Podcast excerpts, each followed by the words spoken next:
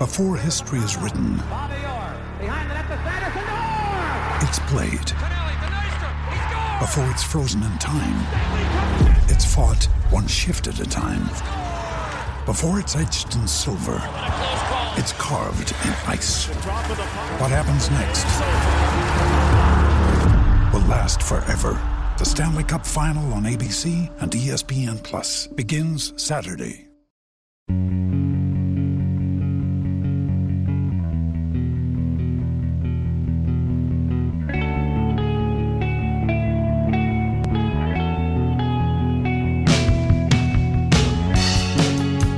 Morning. It's the weekend this time. Sorry, we might have deeped you out a little bit with that midweek episode, but good morning. It's the weekend. Happy Saturday. This is Young Bucks, your Pittsburgh Pirates prospect podcast here on DK Sports Radio. Jared Prugar and me, Alex Stone. We're here. It's another weekend. Jared, how are you doing? Listen, a double the pleasure on this beautiful opening week of minor league baseball. So we get to, first of all, we get to see each other, which is the first time we've seen each other in what seems like forever. Because this is going to sound crazy to our listeners, but Alex and I are really good friends. We've been good friends since he vultured a clinching game in 2017. I think 17. I was with Pirates Breakdown at the time. Right. We both were at that time. As we were covering the curve and their big time run in the Eastern League playoffs, the then Eastern League. Now it's the Northeastern League. That's one of the things that we had to change. But no, so we get to record, we get to see live baseball. We talked about Roansy Contreras and everything that he did, but there is a lot more that's happened in that time period since that we're going to get to, and we needed two shows to do it this week. Yeah, we did. Like I had to start gushing about Contreras. I could not wait until the weekend. I wanted that to just be out there in the world, as soon as it could be, because I couldn't write, a giant column. It's like, well, let's go podcast. Let's get this out there. But a lot of other guys have made some very early impressions, and we're going to preface this saying some of this just might be overreaction. A lot of it is probably overreaction. So I'm not going to talk about, this player is 5 for 13. It's a breakout season, baby. Just some stuff that's really stood out to us. This is a continuation of that first episode from this week, which you should listen to if you haven't already. I know it was a weird posting, but Jared, the guy who really has stood out the most to me, and I'm going to lead this off with a little background discussion, because whenever I was in Bradenton, we were all waiting for Liover Peguero. We were all waiting for him to get there. He was having visa issues. The Pirates are being not open about what was going on. So after a while, I just said, wait a minute, I've got his number. I'm going to reach out to him. Let's talk. And we talked a little bit about the visa stuff, but the stuff that he was really excited about and what I love talking about was the swing. Because whenever he was at the alternate site last year, he brought up Nick Muir's fastball in particular, but a lot of guys, they would throw high fastballs. He had a hard time catching up. But he thought his timing was good. So what he did was he had really low hands. He moved them up. And he's saying this, and we're talking. It was like one of those, okay, I'm interested to see how this works out. And I got a little taste of it in spring training, and I'm seeing it a little more now. That swing right now looks so much like Ronald Acuña Jr. did whenever he was 20 years old, to the point that Baseball America just said, here it is. Here's Acuña's swing at 20 years old. Here's Peguero's swing at 20 years old, back to back. And they look virtually identical.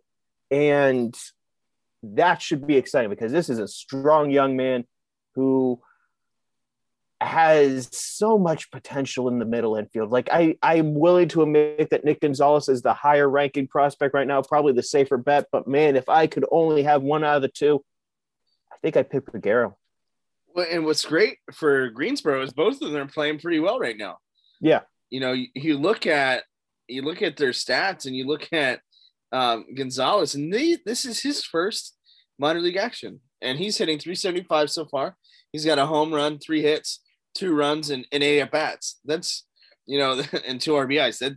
That's pretty good. You know, the on-base percentage is at .444 with an OPS of 1.319. Like, that's pretty good for your first few sets of games. Now, he didn't play, you know, Thursday night, but, you know, that's not a bad start to a season for a kid like Gonzales. No, and I know I put this out there on the interwebs. I would not be surprised if Peguero and Gonzales both get a call up to Altoona your way about the same time as one another, because that's the double play combination of the future. I am not going to be convinced otherwise, unless like Kevin Newman just remembers that thinks that it's 2019 again. I don't know how you can go with anyone else besides those two.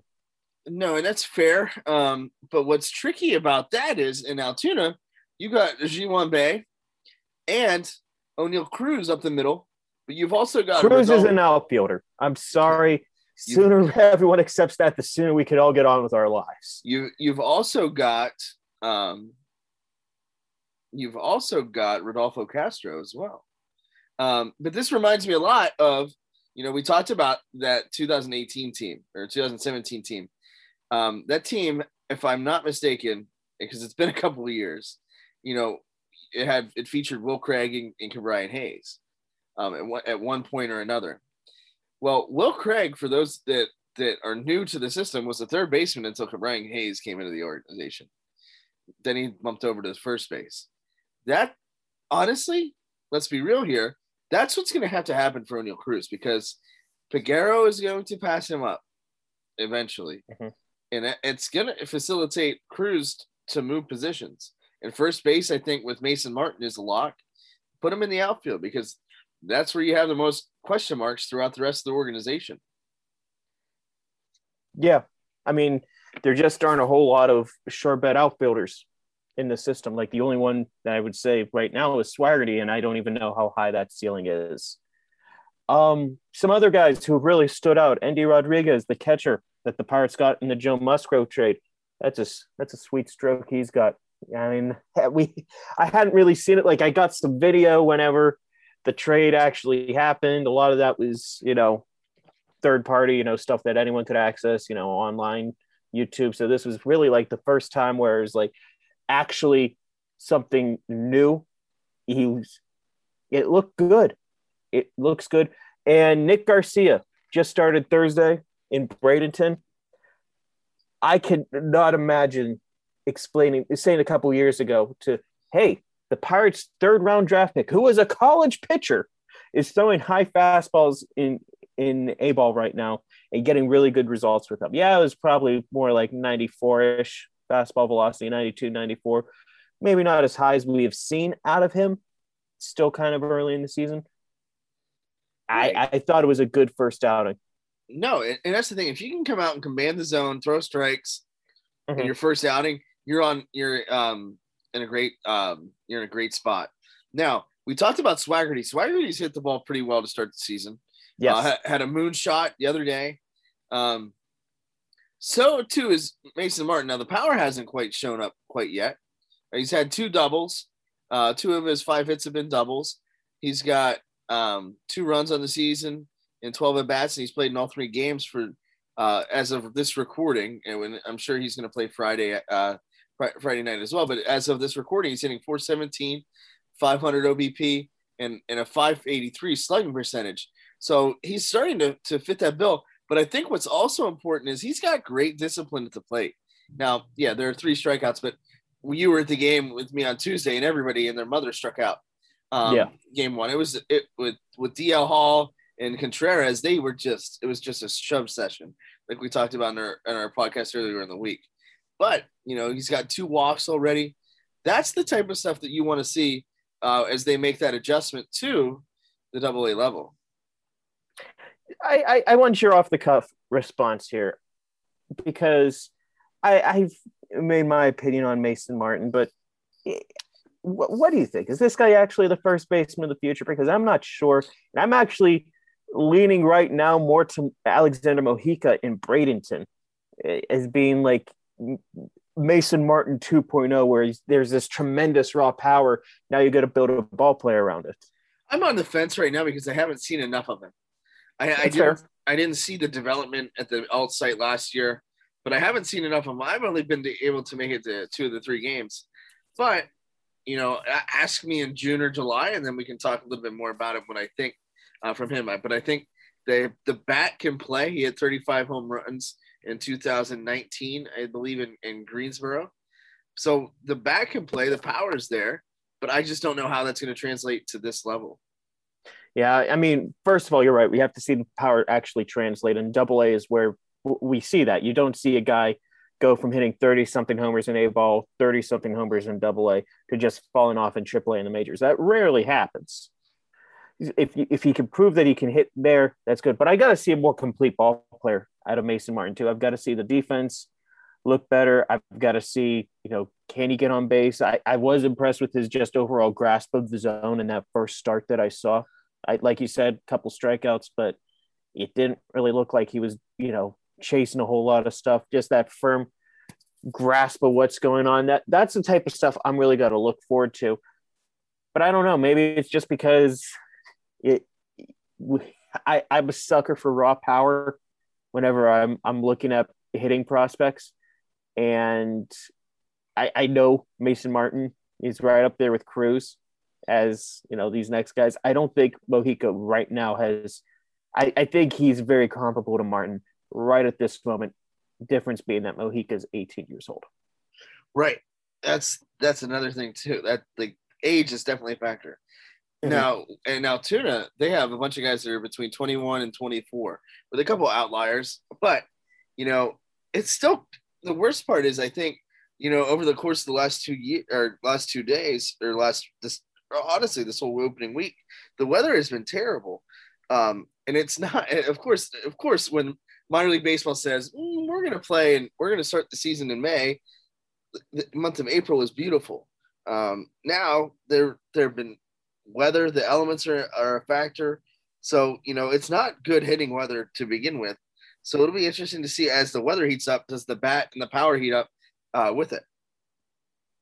And just, I guess, put a nice bow on this opening segment. Contreras, man, whew, that stuck with me for a couple days right now. Like that such an outing. I'm going to have, you know, my second shot is Tuesday night or Tuesday afternoon. So I might be couch ridden for that night. And I'm not 100% convinced I'm going to be only watching Pirates that day. I think I'm gonna have like an MILB stream going. I gotta see Roansy again. Listen, he made Adley Rutschman look so silly on that last strikeout Tuesday night that my knee is still swollen from it. That changeup was something. That was it, and he attacked the zone and he pitched efficiently. And he's like, you know what? I've got 97, 98 miles per hour in the bank. I've got a breaking ball that moves. Let's go. Let's see what you can do with this stuff. I am so glad that he's not going to just be throwing down in the zone for his own sake. Like how horrible that would be if he was like this kid with so much potential. Don't put him in a mold. That was the best thing that Perez, the curve manager, said after that first game. He's like, he's going to attack the zone with his best stuff. You guys see that a whole lot with our pitching staff this year. That was a 10 out of 10 response. No, and that's exactly right. And it's something that we'll talk about here in the third segment about what we've seen so far this week, team-wise. Because granted, they are still teams, but we have a very special guest coming up in segment 2, John Moses, who's the director of broadcast communications for the Altoona Curve, and we're going to talk to him a little bit about what he thinks Altoona's going to do this year, but also what it feels like to be back. In the swing of things and back at the ballpark for the first time in over 600 days.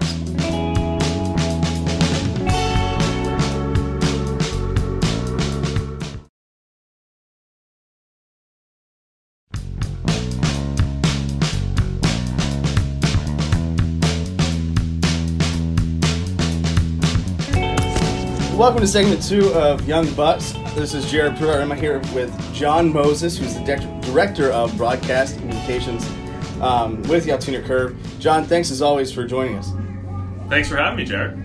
Now, this is your first year in Altoona, and tell our listeners what goes into producing and broadcasting a minor league baseball game. Wow, a lot. Have to know our players inside and out, have to know our opponent inside and out. We spend, between Preston and I, about 2.5 hours a day making our daily game notes, which, has information on every guy, trends on the team, keep our roster up to date with any information about changes or, as players come and go.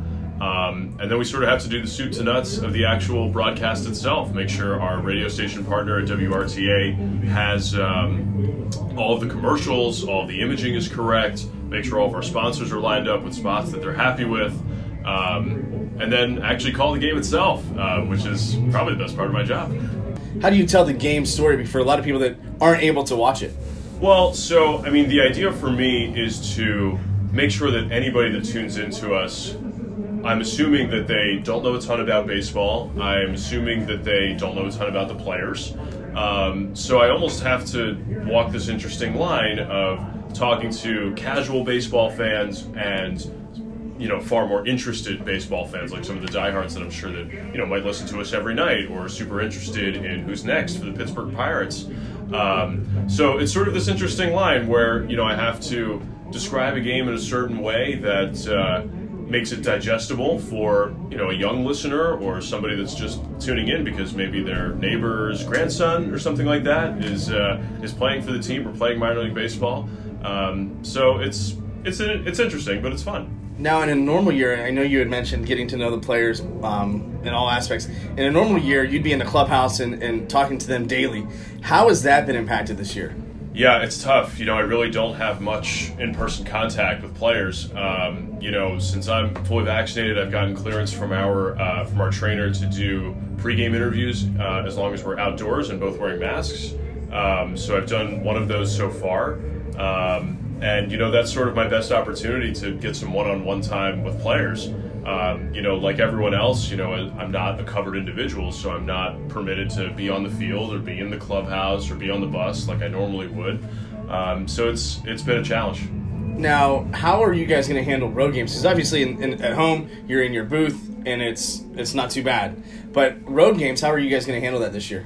So I have clearance from our ownership group to drive myself to road trips. Which I'm thankful for, and I'll have to abide by the same protocols as here at home, that I won't really have in-person contact with the team. I'm hopeful that, as players, more vaccinations occur, that maybe we can relax some of those protocols as the year goes on, but, we at The Curve will be able to provide the same great radio broadcast at home as we do on the road. Now, this isn't your first year in minor league baseball or even Double A.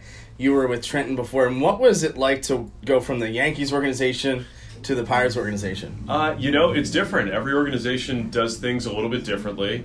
Some things in the New York Yankees organization were really kept close to the chest. Information about player injuries or even, the starting rotation wouldn't get to me until a day or two before a series. That's their prerogative. That's how organizations carry, their information. And I'm still getting a feel for how the Pirates are with it. This is only game 4 tonight, but it is a little bit different, and I'm happy to be learning about it. Now, in your time in minor league baseball, do you have a player that's been your favorite prospect or your must-see prospect come through?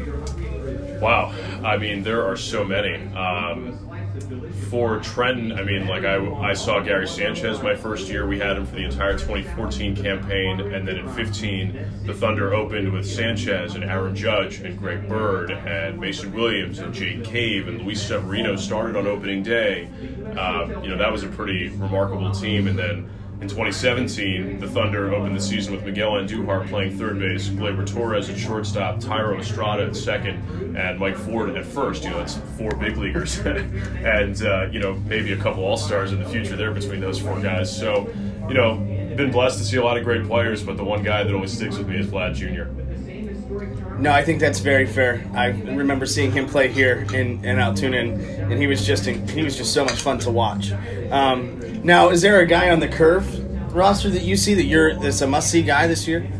Well, sure. I mean, I think all four spots on the infield have some pretty intriguing big league potential. O'Neill Cruz is 21, playing every day at this level and batting third. I mean, that on its own, I think, is an accomplishment in its own right and a great learning experience for him. I loved what I've seen from Rodolfo Castro and Mason Martin. Ji-Hwan Bae can really run. And I'm interested to see more of Roansy Contreras. It doesn't get much better than what we saw on opening day, but my understanding is that's been the guy the Pirates have had from big league spring training since he got onto the scene, so that's pretty exciting. No, we talked about this at length on our podcast so far multiple times this week about how good he looked on Tuesday night. But despite that, the Curve have struggled quite a bit this season. Now, what do you kind of attribute to that so far? I know it's still early. It's only, we're talking pregame before game four. What's gone into that? I just think it's early, right? Everyone's getting used to new surroundings, a new level of competition. There's only maybe 3 or 4 players in the lineup that have double-A experience before this year. Bligh Madris was here for the full year in 2019. Arden Papst was here for the full year. But otherwise, everybody else is making double-A debuts this year. And this is the make-or-break level, as you've observed over the years. Guys that can cut it here usually can end up playing in the big leagues. And, it is a pretty big jump in terms of talent level from high A to double A. Now, what are your expectations of the Curve? Do you have any expectations? Because obviously last year didn't exist as far as minor league baseball went. But what are your expectations for maybe the Curve and yourself this year? Well, I think for the team, I think this team's going to be pretty good. Look, we're 3 games in and they haven't really hit much yet, but it's going to come. At a certain point, guys that are in the outfield like Cal Mitchell and Jonah Davis and Caden Smith and Jigba, that power is going to come. And, Bligh Madris has proven himself at this level. He was 7th in the league in hits when he played here in 2019. It's only a matter of time until the bats start to come. And I think there's enough pitching here that this team should play 5 or 8 games above 500 for most of the year. So I'm expecting them to be one of the competitors and be one of the top teams in the division. Excellent job. We appreciate your time. And you guys can catch Alex and I in segment 3 on the Young Bucks podcast. We'll catch you on the flip side.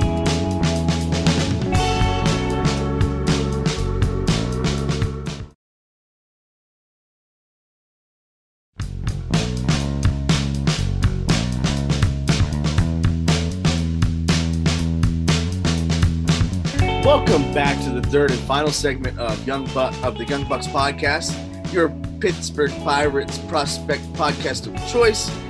This is Jared Brewer, and we thank John Moses for joining us. And I'm sure that's not going to be the last time you've heard of John or from John on this show for the entirety of the summer. But we're glad that he was able to join us. We were able to talk Friday night after the Curve took on the Bligh Madris Sox for like the millionth time in a row. Now that baseball's back, first of all, it's great. But second of all, now you're seeing some different things. So I've been able to, like I said in the first segment, I've been able to get to P&G Field to see the Curve play twice now. And in those games, the Curve offense has been abysmal. Now, game 1, nobody could hit anything. Like, honestly, you could have thrown a beach ball up there, and I still think people were going to swing and miss it because Contreras and DL Hall were just on fire. But the offenses haven't really come around, and it's still early. But this is kind of bringing light to the fact that these teams haven't played in a competitive game, A, with each other up until this point, but also as individuals in over 600 days up until Tuesday. So there's an adjustment. And talking with Miguel Perez after the game on Thursday, he was like, we know. And he was we as in Ben Cherington, who was in Altoona this week to see some of these guys. We know they're going to be overly aggressive. We know they're going to be working out some cobwebs and getting to that. We want that aggressiveness. We want them to make mistakes, and we want them to learn. That's how we grow. And I think that's the biggest thing, from this week that I was able to take away from the Curve, and the whole scope of the minor league system. Because talking with Perez, this is something that we're going to expect to see. Like Ben Cherington has been in Altoona the last few days, but he's going to be bouncing around the minor leagues, making sure everything's on the same page, everybody's on the same page. And that cohesion from low A all the way up to the big leagues. Like Perez has talked at length about speaking with Derek Shelton quite a bit, so that everybody's giving their input and they're getting input from everybody. And I think that is, what's going to make this farm system that much more successful moving forward. I said this on this show a couple months ago. One of the things I'm really looking forward to writing this year, and it's going to take a couple months because we can't adequately get an answer in May, but what is different with the system now? How is everything changing? I think you brought up the collaboration that is going to be so important. And I brought it up whenever I talked about Contreras in the first segment, just like, it's so good that they're not trying to force him into this box. Like there's just so much of this unlimited type potential. And it's like, okay, we only want these parts for it. Like, let these kids actually play the game that they know how, especially on the pitching side, because pitching is going to ultimately determine how successful this franchise is going forward. Right, and that's the thing. Every pitcher is different. The arm slot, release point, legs, hips, shoulders, chest. Knees and toes. Yeah, right. Head, shoulders, knees, and toes. Yes. Not only are you come here for the analysis, but you stay for the anatomy lesson. But, everybody is different. Everybody is – and you can't shoehorn them. Like, so say Alex and I are pitching, right? I'm first of all, I'm left-handed. But, I'm going to throw the ball differently than Alex. Everybody's different. You can't shoehorn these guys into this mold where it's like, oh, well, you need to throw a sinker on the downward plane at this angle.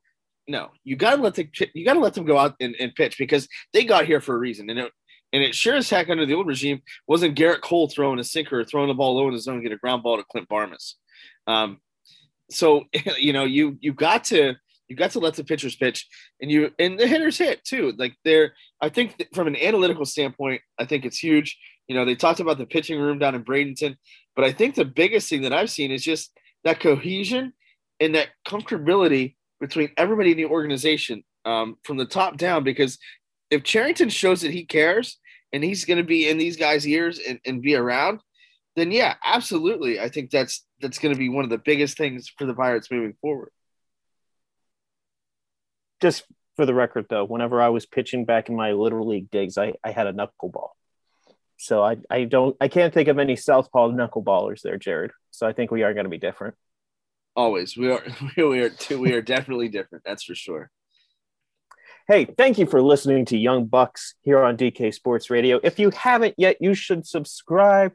Get our shows. Get Jared's We Are Penn State podcast comes out every week. I've got the podcast to be named later where I do this same shtick, but about the major league team.